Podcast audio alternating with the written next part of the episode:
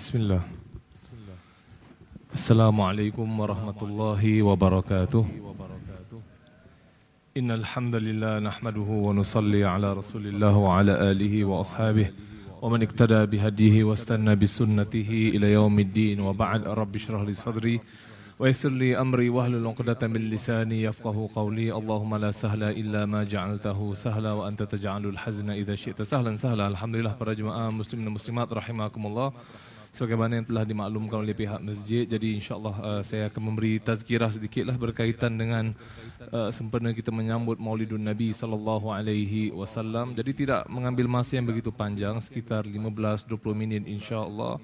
Kemudian setelah itu nanti kita akan salat sunat insyaallah uh, uh, ba'diyah para jemaah tajuk yang dipilihkan yang diberikan kepada saya berkaitan dengan uh, bagaimana Sayyidina apakah doa yang Sayyidina Rasul sallallahu alaihi wasallam suka panjatkan. Ya sementara kita sempena kita menyambut Maulidun Nabi sallallahu alaihi wasallam ini sempena kita menghayati uh, kelahiran Nabi Muhammad sallallahu alaihi wasallam ini nikmat yang begitu agung yang Allah Subhanahu wa taala kurniakan ke atas umat ke atas umat ini para jemaah. Kita ini menghayati sunnah Nabi sallallahu alaihi wasallam menghayati diri Nabi sallallahu alaihi wasallam menghayati sirahnya dan menghayati segala perkara berkaitan dengan Sayyidina Rasul sallallahu alaihi wasallam. Itu maksud dan itu tujuan kita menyambut bahkan setiap tahun ini kita mengingat Nabi SAW ketika tibanya bulan Rabiul Awal. Bukan hanya para jemaah rahimakumullah kita ini ingat kepada Nabi pada bulan Rabiul Awal sahaja tidak. Tapi umat Nabi itu ingat kepada Nabi Muhammad SAW itu sepanjang tahun. Tapi Allah Subhanahu wa taala takdirkan sebahagian masa itu ada kajian, uh, kejadian yang tertentu kan pada uh, Isra Mi'raj kita akan menghayati peristiwa Isra Mi'raj. Pada bulan Ramadan kita menghayati tentang fadilat kelebihan Ramadan, fadilat kelebihan Lailatul Qadar dan sebagainya. Dan Allah takdirkan pada bulan Rabiul Awal menurut pendapat jumhur ulama yang mana ia merupakan bulan kelahiran Sayyidina Rasul untuk kita ini para jemaah kita ini berfikir serta menghayati tentang diri Nabi Muhammad sallallahu alaihi wasallam tentang nikmat yang Allah kurniakan ke atas umat ini eh. Jadi cara kita nak ingat Nabi itu macam mana? Syekh Nuruddin Itar dalam kitabnya Hubbun Nabi Minal Iman cinta kepada Nabi itu sebahagian daripada iman. Syekh Nuruddin Itar berkata di antara tanda ada banyak, ada lima enam tanda orang yang cintakan Nabi antaranya banyak selawat ke atas Sayyidina Rasul, membaca sirahnya, membaca hadisnya, ingin rindu untuk bertemu dengan Sayyidina Nabi SAW dan sebagainya. Tapi di antaranya juga tadi dikatakan adalah dengan membaca hadisnya serta mencontohi sunnah Nabi SAW. Nah kita nak tahu tentang doa-doa yang dibaca oleh Nabi dan doa-doa yang dibaca oleh Nabi itu begitu banyak para jemaah. Kenapa? Ah, ini di antara tanda seseorang itu mendapat cinta dan kasih sayang Allah menurut Syekh Muhammad Sa'id Ramadan Al-Buti dalam kitab beliau beliau katakan di antara tanda kita nak tahu Allah cinta kat kita ke tidak dia cakap ada dua tanda tanda yang pertama apabila dalam hati ini ada rasa cinta kepada Allah kerana rasa cinta yang dalam hati tuan rasa cinta yang ada dekat dalam hati itu sebenarnya bukan datang daripada kita tapi datang daripada siapa? Daripada Allah. Jadi Allah kurniakan kepada kita rasa cinta kepadanya. Jadi kalau betul ada rasa cinta dalam hati, itu tanda kita ini insya-Allah di antara hamba Allah yang Allah cintai. Itu yang pertama tandanya. Kemudian Syekh Al-Buti katakan tanda yang kedua adalah apabila seseorang itu begitu mudah dan suka sangat memanjatkan doa kepada Allah. Walaupun benda yang paling kecil yang paling enteng dipanjatkan doa terus kepada Allah Subhanahu wa taala. Itu maksud kita berdoa. Kadang-kadang orang salah faham. Kita berdoa ni maksudnya mesti kena mendapat pengkabulan mesti kena mustajab sebab itu ada sebahagian orang dia doa sudah bertahun-tahun tidak terkabul, dia marah dengan Allah Subhanahu wa taala. Kerana tersalah faham akan maksud tujuan objektif kenapa awak berdoa. Bukan saya katakan Allah Subhanahu wa taala itu tidak makbul, tidak. Allah Subhanahu wa taala itu Maha berkuasa. Tidak ada yang mustahil ke atas Allah Subhanahu wa taala. Walaupun suatu perkara itu kita anggap sebagai mustahil, Allah Subhanahu wa taala mampu para jemaah rahimakumullah untuk menunaikannya. Allah Subhanahu wa taala dengan kekuasaannya menukarkan api yang sifatnya panas dan membakar kepada sejuk dan selamat untuk Nabi Ibrahim alaihissalam. Allah Subhanahu wa taala menukar sifat pisau yang asalnya tajam dan boleh memotong sehingga para jemaah rahimakumullah ditukarnya Nabi Ismail alaihissalam kepada seekor kambing pada tempatnya tatkala Nabi Ibrahim alaihissalam diuji oleh Allah Subhanahu wa taala. Allah Subhanahu wa taala mentakdirkan mengkabulkan doa Nabi Muhammad SAW. Ketika berhadapan dengan musuh yang jumlahnya berpuluh-puluh ribu, Allah turunkan malaikat walaupun dari segi logik akal nampak macam mustahil 300 orang berlawanan dengan beribu orang. Mungkin yang 300 ini kalah tapi Allah Maha Maha berkuasa. Nabi Zakaria alaihissalam umurnya 100 tahun. Istrinya umur 90 tahun bukan saja 90 tahun. Beliau yang berkata wa mraati aqira. Dan istri aku ini maaf bahasanya istri aku ini mandul tak mampu untuk melahirkan anak jadi walaupun umurnya 90 tahun ataupun 20 tahun pun sama juga. Tak boleh nak lahirkan anak. Tapi siapa yang mampu para jemaah untuk mengkabulkan doa? Allah. Jadi bila kita, kita kena faham dua perkara yang berbeza ini. Keyakinan kita tatkala kita memanjatkan doa itu kepada Allah. Dan Allah dengar setiap doa. Tidak ada satu doa pun yang Allah subhanahu wa ta'ala tidak dengar. Subhanallah. Kerana dia maha, maha berkuasa, maha mendengar, maha mengetahui. Ha, itu poin yang pertama. Nabi kata, Allah wa antum muqinuna bil ijabah. Kamu panjatkanlah doa kepada Allah, sedangkan dalam hati kamu ini ada yakin bahawa doa kamu itu mustajab. InsyaAllah Allah kabulkan. Jadi keyakinan itu satu benda. Tapi poin yang penting, objektif. Tujuan kita doa kepada Allah itu apa para jemaah? Syekh Muhammad Sa'id Ramadan Al-Buti berkata, tujuan seseorang itu berdoa kepada Allah dan itu tanda orang yang cintakan Allah apabila dia banyak sangat berdoa kepada Allah. Apa tujuan dia? Tujuannya adalah al-wuqufu bi babillah. Seseorang itu berdiri di hadapan pintu Allah Subhanahu wa taala, sering mengetuk pintu Allah Subhanahu wa taala, memanjatkan doa kepada Allah Subhanahu wa taala. Terkabul ataupun tidak. Bila Allah kabulkan esok lusa, Allah kabulkan lepas 20 tahun, Allah kabulkan di akhirat tidak menjadi begitu kerisauannya. Tapi yang penting apabila seseorang itu memanjatkan doa kepada Allah Subhanallah rasa kemanisan di sebalik berdoa kepada Allah. Sebab itu tatkala saya dapat tajuk ni nak pilih mana satu doa Nabi SAW yang Nabi suka, masya-Allah, ingin disampaikan dalam masa 15 minit saya rasa tak cukup. Rahimahumullah. Ulama menulis kitab sampai berjilid-jilid Nabi SAW ini suka berdoa kepada Allah Subhanahu wa taala dalam segenap urusan Nabi SAW kan. Sebab itu Sayyidatina Aisyah berkata, Nabi kalau ada urusan, terus Nabi akan menunaikan solat. Nabi ada urusan, Nabi akan buat solat. Kenapa solat? Kerana dalam solat itu Nabi berdoa kepada Allah Subhanahu Wa Taala. Tapi saya nak kongsi dengan para jemaah dalam masa yang singkat ini, satu doa yang diriwayatkan oleh Imam Ahmad, Imam Tirmizi, lafaz doa yang saya nak bacakan ini diriwayatkan oleh Imam At-Tirmizi, darjatnya adalah sahih. Uh, Ibn Mas'ud, Abdullah Ibn Mas'ud berkata dan ini ada dalam kitab Fathul Bari susunan uh, Ibn Hajar Al-Asqalani, beliau berkata apa?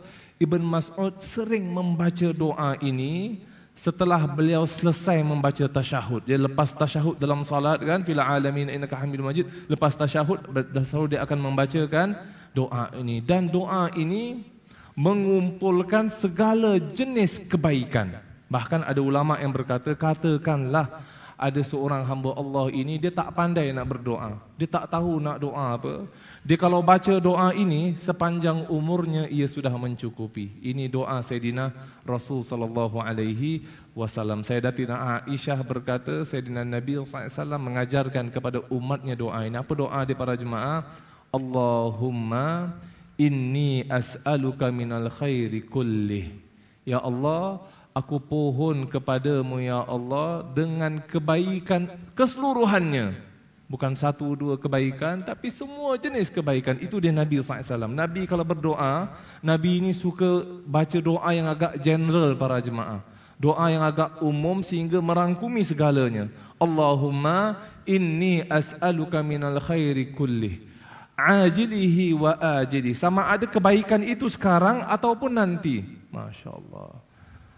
Wa ma alimtu minhu wa ma lam a'lam kebaikan yang aku tahu ya Allah ataupun kebaikan yang tidak aku tahu. Jadi itu bahagian yang pertama. Allahumma inni as'aluka minal khairi kullih ajilihi wa ajilih ma alimtu minhu wa ma lam a'lam. Para jemaah kalau hafal alhamdulillah, kalau tidak maka faham maknanya para jemaah, faham maksudnya kerana Allah Subhanahu wa taala itu maha memahami segala jenis bahasa. Tidak ada yang tersirat di sisi Allah Subhanahu wa taala. Tapi saya yakin semua para jemaah sekarang ni ada handphone kan?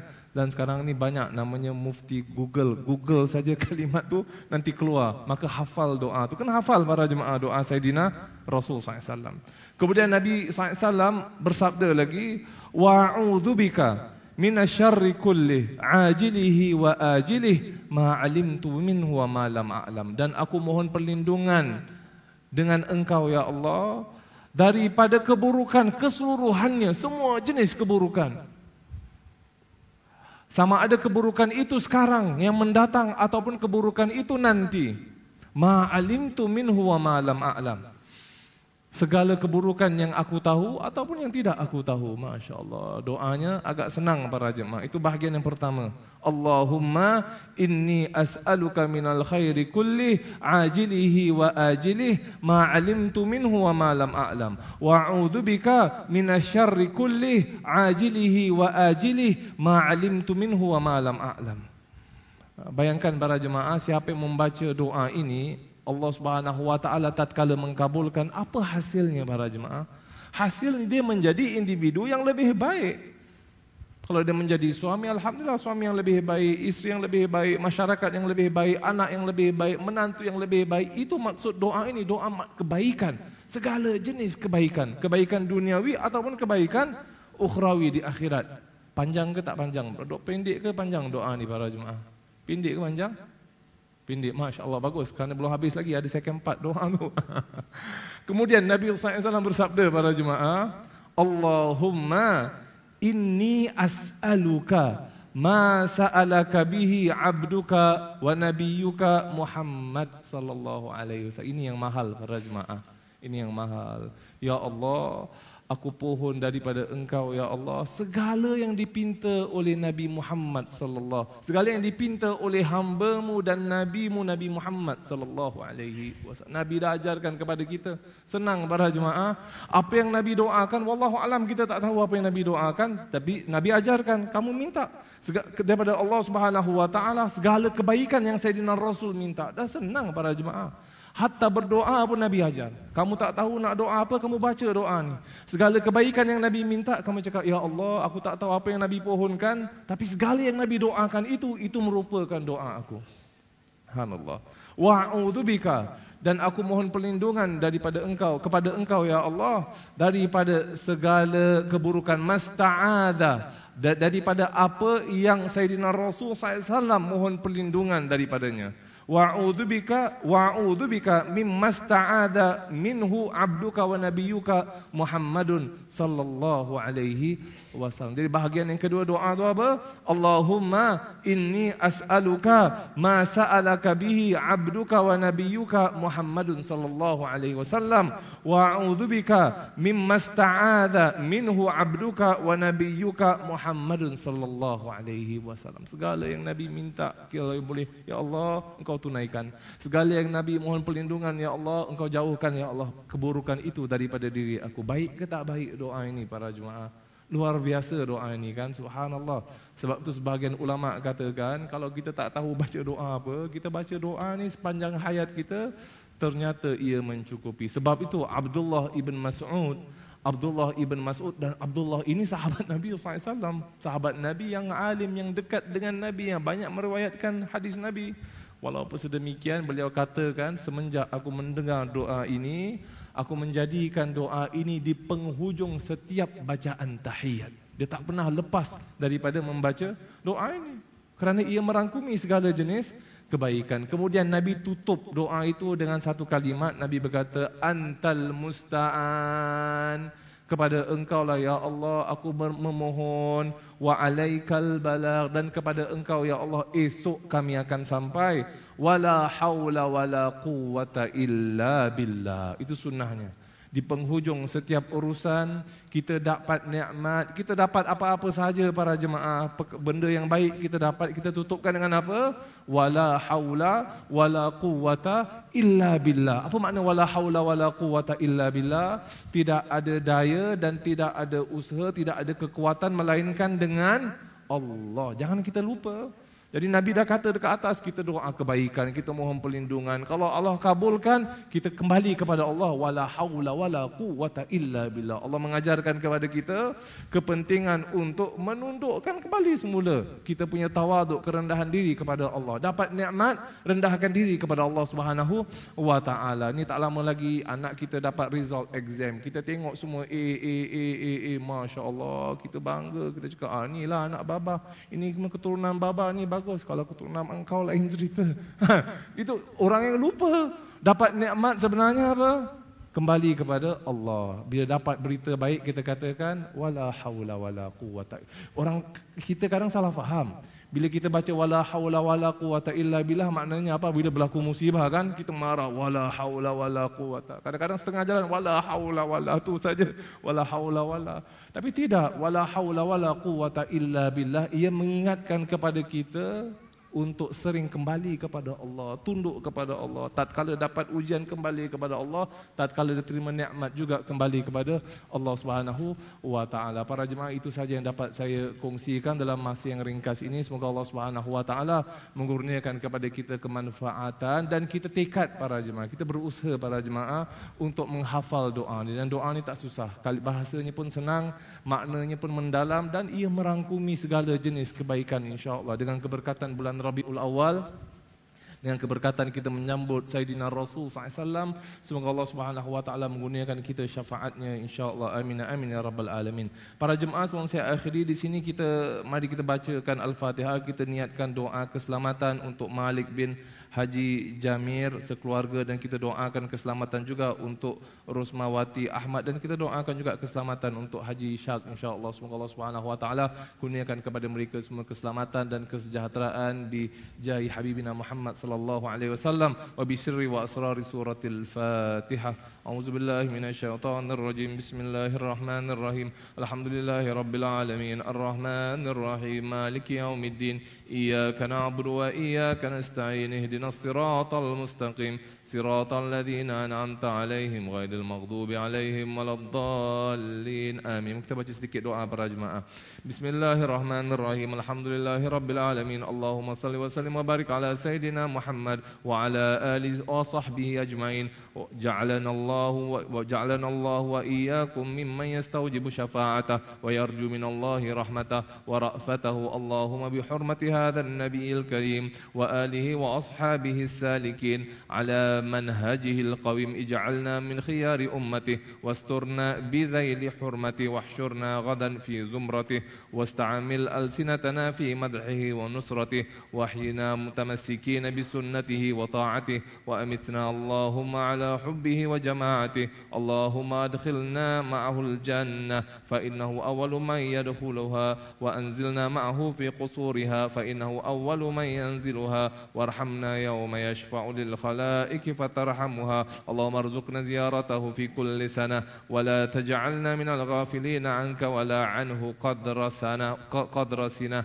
اللهم لا تجعل في مجلسنا هذا أحدا إلا غسلت بماء التوبة ذنوبه وسترت بالرداء المغفرة عيوبه. اللهم إنه كان معنا في سنة الماضية إخوان رحمهم الله منعهم القضاء عن الوصول إلى مثلها. فلا تحرمهم ثواب هذه الساعة وفضلها. اللهم ارحمنا إذا سرنا من أصحاب القبور. وفقنا لعمل صالح يبقى سناه على ممر الدهور. اللهم اجعلنا لآلائك ذاكرين ولنعمائك شاكرين. وليوم لقائك من الذاكرين. وحينا بطاعتك مشغول وإذا توفيتنا فتوفنا غير مفتون ولا مخذول واختم لنا من منك بخير أجمعين. اللهم اكفنا شر الظالمين. اللهم اكفنا شر الظالمين. اللهم اكفنا شر الظالمين. واجعلنا من فتنة هذه الدنيا سالمين.